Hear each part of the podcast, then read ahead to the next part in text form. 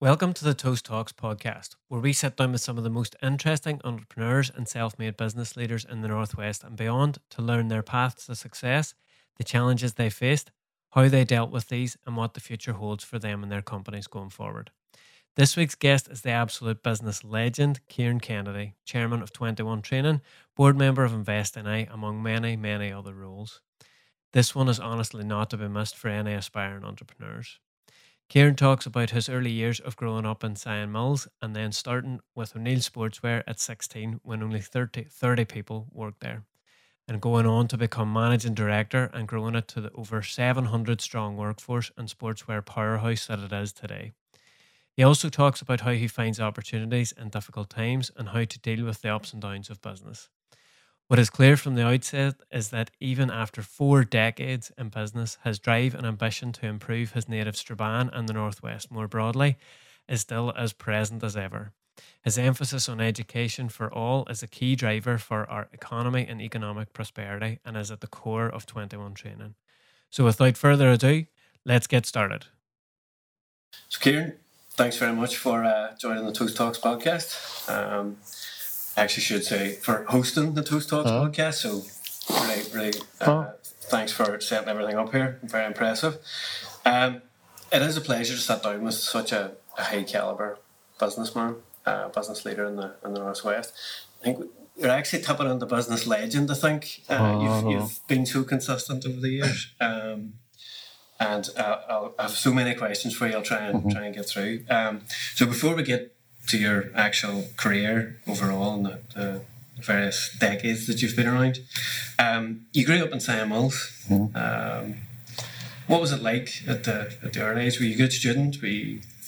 No, I'd be honest. It was you know a bit of a measure. Um, myself and my twin brother Brendan went to Mills Primary School, um, and he was seen as the brainy one. So um, right. whenever we were doing the eleven plus, uh, you know he was sitting in front of me, so he kind of helped me get over the line. So the two of us ended up then going to the Christian Brothers uh, in Omagh, and I left at uh, 16. I just didn't like school, and he yeah. continued on with his career and went up to um, you know university in Belfast. So you know, uh, I had a choice. Um, you know what I was going to do, and uh, I went for an interview in O'Neill's uh, for stock control clerk. I had yeah. just turned 16 and um, I got the job. And when I found out what the wages was, it was twenty two fifty a week. Um, I told my father, I said, "There's no way I'm going down there for that. Sure, I can get thirty three pound a fortnight on the dole." He says, "You're going."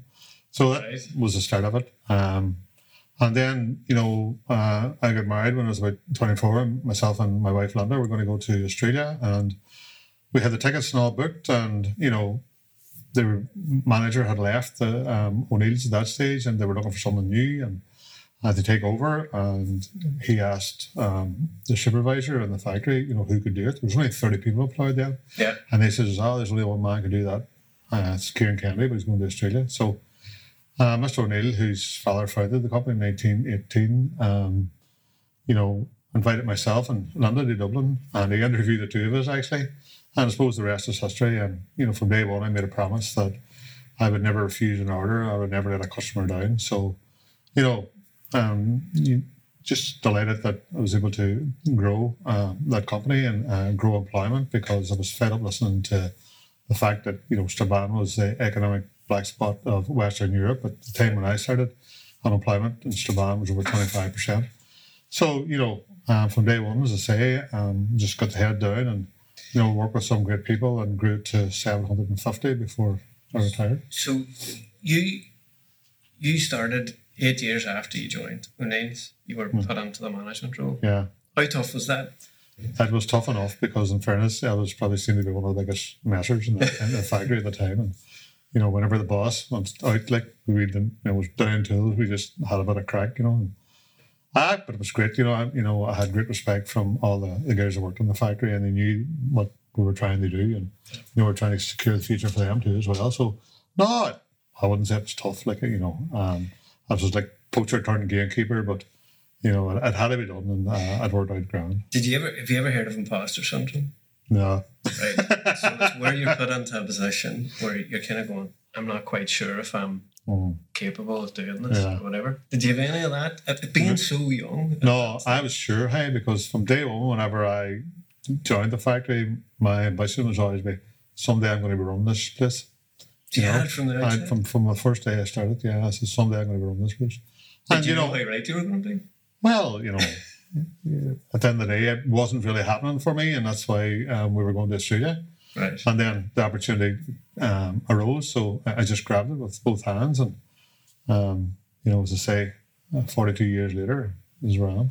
So you touched on it there. You started at 30 employees, you grew into over 750. Um, whenever you look at that, you know, you became the large, or you are, or O'Neill's is now the largest player in the Irish market. Um, and whenever you think about that, that's an incredible achievement uh, in the sense that your competitors are at it as like Yeah. big multinational companies. But can, can you talk us through maybe some of the difficulties that there were in, in that to, to try and, you know, how did that happen that you took it from that to, to that? Was it just gradual Yeah, well- progression and, and increasing year on year? I suppose it was But, you know we were always you know kind of under pressure in production. Um, you know the demand was always greater than you know what we could supply. So for us to keep up with the demand, and you know don't forget sponsorship and GAA, you know, came in in the sort of early eighties, and you know not both you know counties and clubs.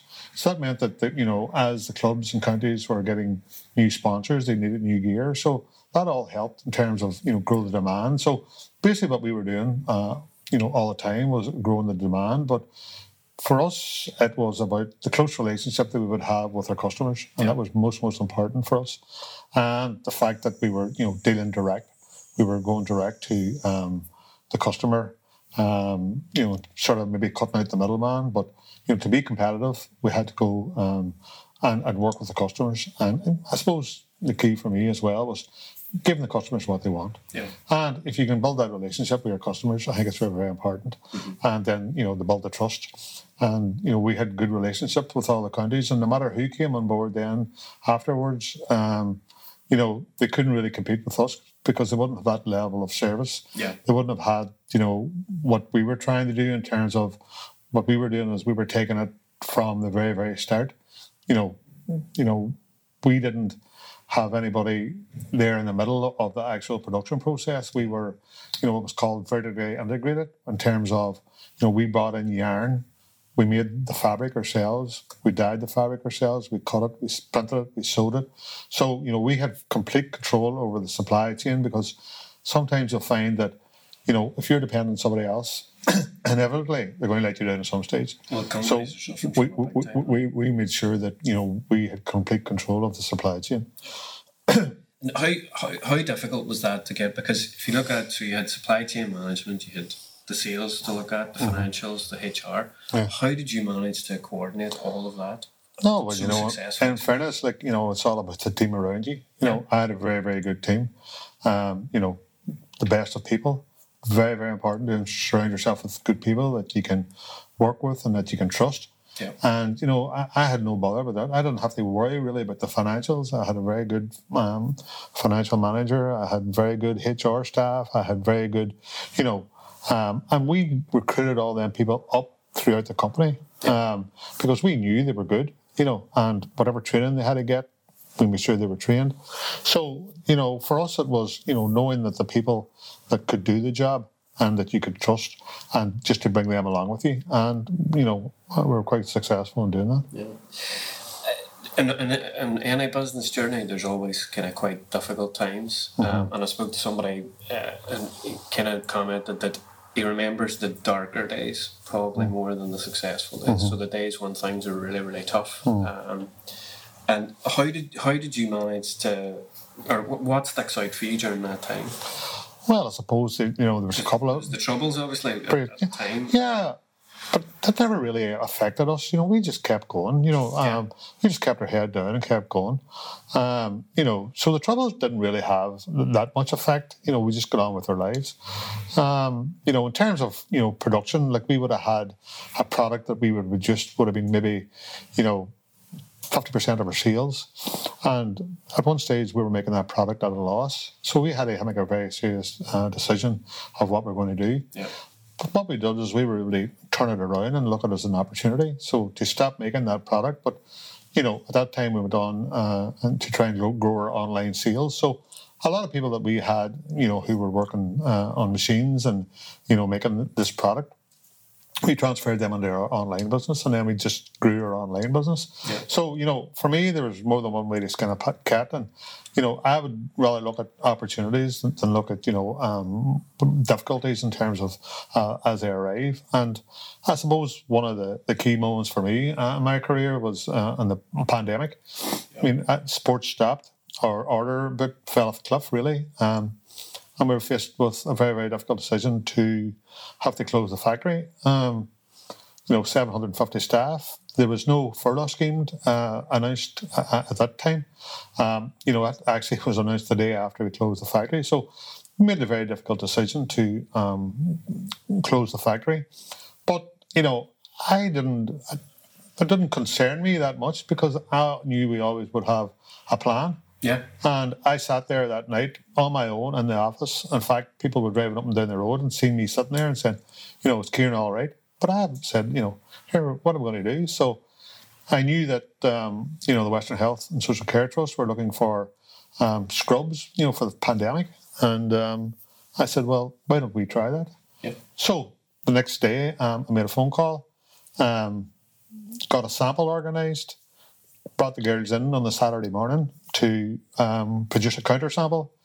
And by four o'clock that evening, I had my first order for um, 10,000 scrubs, and we ended up between the Western Health uh, Social Care Trust and other trusts in Northern Ireland and in the Republic of Ireland as well, um, you know, making over 100,000 sets of scrubs. Yeah. And we really, again, use that from a raw material. We really change and give the customer what they wanted, you know, a much more comfortable um, garment than maybe they were wearing before. So, Yeah. you know, the thing is not to panic, you know, to sit down and, you know, work it out and think, you know, there's always a better way. So, you know, and by that, you know, we closed the factory on the Thursday night and by Wednesday, um, we had the girls in um, sewing the scrubs again. And that was all, you know, as a result of the work that we had done for many years before in terms of having a supply chain, because anybody could have made scrubs at that stage, but they wouldn't have had the fabric. But we had the fabric. And I was able to make a phone call on the Monday morning to our dye house in Dublin and say, right, I want whatever 10,000 metres of fabric dyed sky blue, for example. And we were had that fabric in Strabane on the Tuesday afternoon, and we cut it on the Tuesday afternoon, and we had it on the machines getting sewed on the Wednesday morning. So again, that's all to do with the vertical integration and the you know the years of planning uh, that went before. So you've said before, and you've kind of touched on in every problem there's an opportunity. Yeah. Um, that's a kind of a quite a mindset to have, and there's not a lot of people can can do that. Yeah. Maybe the most successful business leaders tend tend to have that. But you kind of tend to need to have a myriad of other skills. So, Yeah. what would you think your biggest skill is? Is it the mindset, or is it? Ah, but you know, it's just I suppose you know, it's, I suppose I'm I'm driven, um, you know, and I would never let anything beat me. Um, um, keep telling everybody I'm like a dog with a bone, you know what I mean? I just won't let go. And, you know, um, you just have to be. And I suppose that served me well in terms of, you know, this, I think it's my resilience Yep. um, and maybe thinking outside the box at times. Um, But how do you, how do you how do you keep that energy and that motivation? Like you've been at this a long time, Hmm. and and how do you keep? I don't know. It's just it's just me. Um, I don't think I'll ever change. I'm probably as driven now as I ever was. Yeah. Um, you know, so look, either you're born with it or not. And you know, I would have probably got that from my mother because she was driven. She could have turned her hand at anything, and she was, you know, uh, a great mindset in terms of you know working and uh, whatever. So. You know, uh, if you have it, you have it. You know what I mean. But I know not a lot of people have it. But you try and instill that on the others as well. Well, just just on that. So last year you decided to step down from O'Neill's. Mhm. Uh, Forty two years, forty two years in, hard, in charge. How how hard was that decision? I suppose I had never really thought about it uh, much before, and then, you know, when I did think about it, though, actually, uh, you know, as you know, I'm involved in a lot, a lot of things as well, and I suppose it was just trying to get that balance. So when I made the decision, um, I actually decided that I, I wouldn't retire until um, 23. I'll be 60 in May 23. And then when I got the notion about retiring, then you know I said, "My God, um, maybe I'll do it at Christmas, uh, this Christmas." And then, you know, once I had the notion in my head, then again, been driven and looking at other uh, things, I said, "No, well, I'll, I'll, do it in June." So I retired in June, and um, you know, I, I, was just wanted to spend more time um, with uh, my family, um, you know, and do things and try and work on this um, other business that I've been involved in for over 30 years with, um, you know, the training sector uh, in Strabane. So, and that, so you, after age, you could have called it a day and, and mm. sort of retired. And, yeah. but as you say, you're driven and mm. you probably couldn't sit and, you know, if you took a year off, you'd probably no. find yourself no, you know, you know, even if I have a day off, like you know, I, I struggle in terms of, you know, um, I always have to be doing something, you know, and, I like doing something. Uh, well, she's delighted because she never sees me, but uh, you know, no, you know, you just have to keep going, you know. And I, yeah. you know, I, I couldn't sit about the house. That was never the plan. So I would never retire from O'Neill's unless I had, you know, some other interests. And you know, as you know, I'll say, you know, with being on the board of Invest NI and the chairman of Strabane Bid and chair of 21 Training Services, you know, I have plenty to keep me busy, and you know, that's just the way I like it. The Toast Talks podcast is produced in partnership with Toast, who provide totally online accountancy services and taxation, hence the name Toast. Toast provide a broad range of accountancy and taxation services to sole traders, startups, growth companies, as well as long established large businesses. Toast can cover all your needs such as self assessment, annual accounts, payroll, VAT, and much more. Visit their website toast.tax or any of their social media channels to book a free consultation. So you seem to, so you're choosing to continue in 21 training, obviously, mm-hmm. uh, alongside some of your other businesses mm-hmm. or your uh, ventures, but you do seem to place a particular emphasis emphasis on continued learning. So you've, mm. you've gone to Queen's and got strategic leadership. Mm. Um, you've done another uh, notable business school in Barcelona in, in recent years. How important do you think it is, um, you know, that the always learning mm. aspect mm. of it? Because so, you haven't really stopped at any stage. You've always continued. Well, I suppose, you know, um, I've been involved with the board of um, Strabane Training Services, you know, for probably 30 years. Um, and, you know, again, my objective was always to try and grow employment in Strabane. And, you know, that was a good way of trying to work with that and understand. And then we took over another training company um, last year, uh, Customized Training Services and, and Farm 21 Training. So, you know, I've been involved in the setup of that. And we now have, you know, over almost 70 staff employed, um, over 650 apprentices and 150 young people on the Skills for Work and Life program. So that kind of drives me in. enjoy uh, working in that sphere. Um, in terms of, um, I didn't really do the education part uh, of my career until later on because I kept saying, you know, I don't have the time. I don't have the time to do that. But I suppose I realised at one stage that you need to make the time. So I did a, the leader, a critical leadership program in Queens, and that was very, very good. Um, I also um, did the leadership for growth program um, which was funded by Enterprise Ireland and Invest NI, and that was where 40 CEOs from Ireland uh, went for a week to Barcelona, a week to uh, New York, and a week uh, back in Barcelona again um, with the top business school in the world, uh, um, IESE, who, you know, were just absolutely top of their game in terms of, you know, the people that they brought in to uh, help us and whatever. And the output of that was like a strategic plan. So, you know, that was a great learning experience. And, um, you know, we met some good people there too, uh, uh, for you know to build your, your network as well. So, you know, I didn't come to it too late. Uh, probably in hindsight, you know, my advice would be do it earlier in your career. You need to make time, but I mean, I was just so busy. I just couldn't, you know, I couldn't see myself taking a couple of days out to go to, you know, these programs and Queens and all. But look, I would, um, you know, these skills, they, they, they, learn you some really, really important things about, you know, how you build a team, you know, that everybody can't be like you. I mean, if you expect everybody to be like you, it would end up, you know, disaster. And sometimes you have to, you know, sit back and understand that, you know, because you've got to manage your expectations in that regard. So if you can get people who have different skill sets, you know what I mean, it's very, very important. You know, if you have somebody in finance and somebody who's good at HR, you know, somebody, um, you know, with, you know, um, different types of skills or whatever, yeah. you know, you need to surround yourself with them people because you can't do it all yourself, first of all. And secondly, you don't have that skill set either. You know, you, you have a certain skill set and you can't be good at everything. Yeah. You know, so for me, that's where um, the learning uh, I come into it, and you know, I continue to try and uh, develop it. You know, if I do have any regrets, it was that I didn't do that earlier. Yeah. Do you do you see uh, kind of education and training for, so for Strabane in particular mm-hmm. as a as a key motivator to, to lift? Without a doubt, you know what I mean. You know, um, obviously as my role uh, in the board of Invest NI, you know, we're trying to grow the local economy. Um, to grow the local economy, we need to you know, have the people with the right skills. I mean, for example, if you look at, you know, foreign direct investors, they'll come where the, you know, the skills are, or as the man says, they fish where the fish are.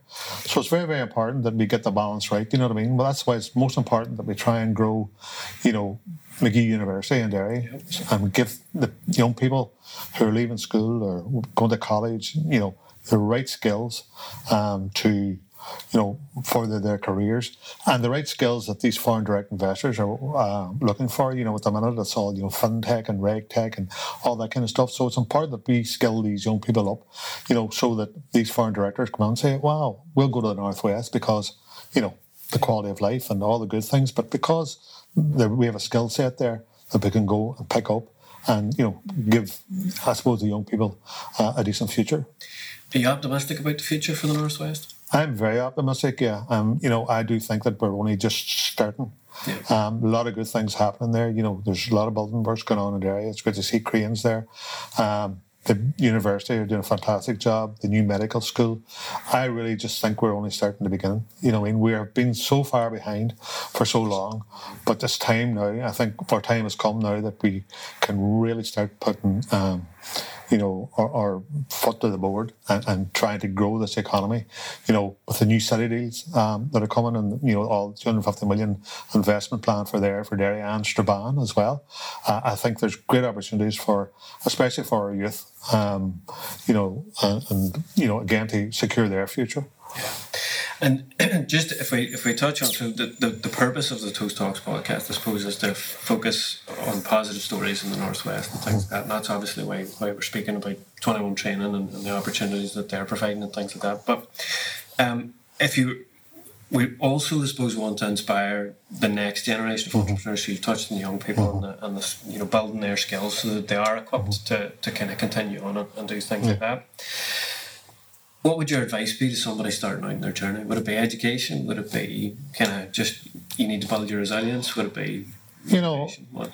I think you know it's very very difficult for young people. You know, at fifteen or sixteen years of age. Actually, I'm going to meet a group of uh, young people tomorrow uh, in Sion Mills. I've been asked to uh, talk to them about leadership and stuff. And you know, my advice to them really will be: look, I know it's difficult, but you need to, you know, you can't go nowhere without a plan you know, PV O'Neill, you know, from O'Neill's always said to me, Kieran, you can't go nowhere without a plan. And that's one of my biggest, you know, sayings.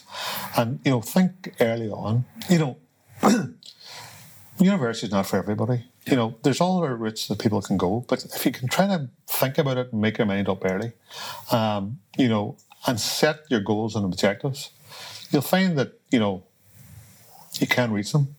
You know, from day one, you know, when I started um, as managing director and O'Neill's, I was thinking, you know, I made myself a promise, as I said earlier, never refuse an order, never do it. Set yourself goals, you know, set yourself objectives. And, you know, if you work hard at them and you believe enough in them, you will reach them. Yeah. Absolutely no doubt. Anybody can do it, uh, you know, but you have to, you know, have a good work ethic, you know, be in first in the morning, be out last at night, you know, and that's how you do it, and that's how you impress your employers as well, yeah. you know. It's good old fashioned hard work. Exactly. Well, there's, there's, there's, no answer to that.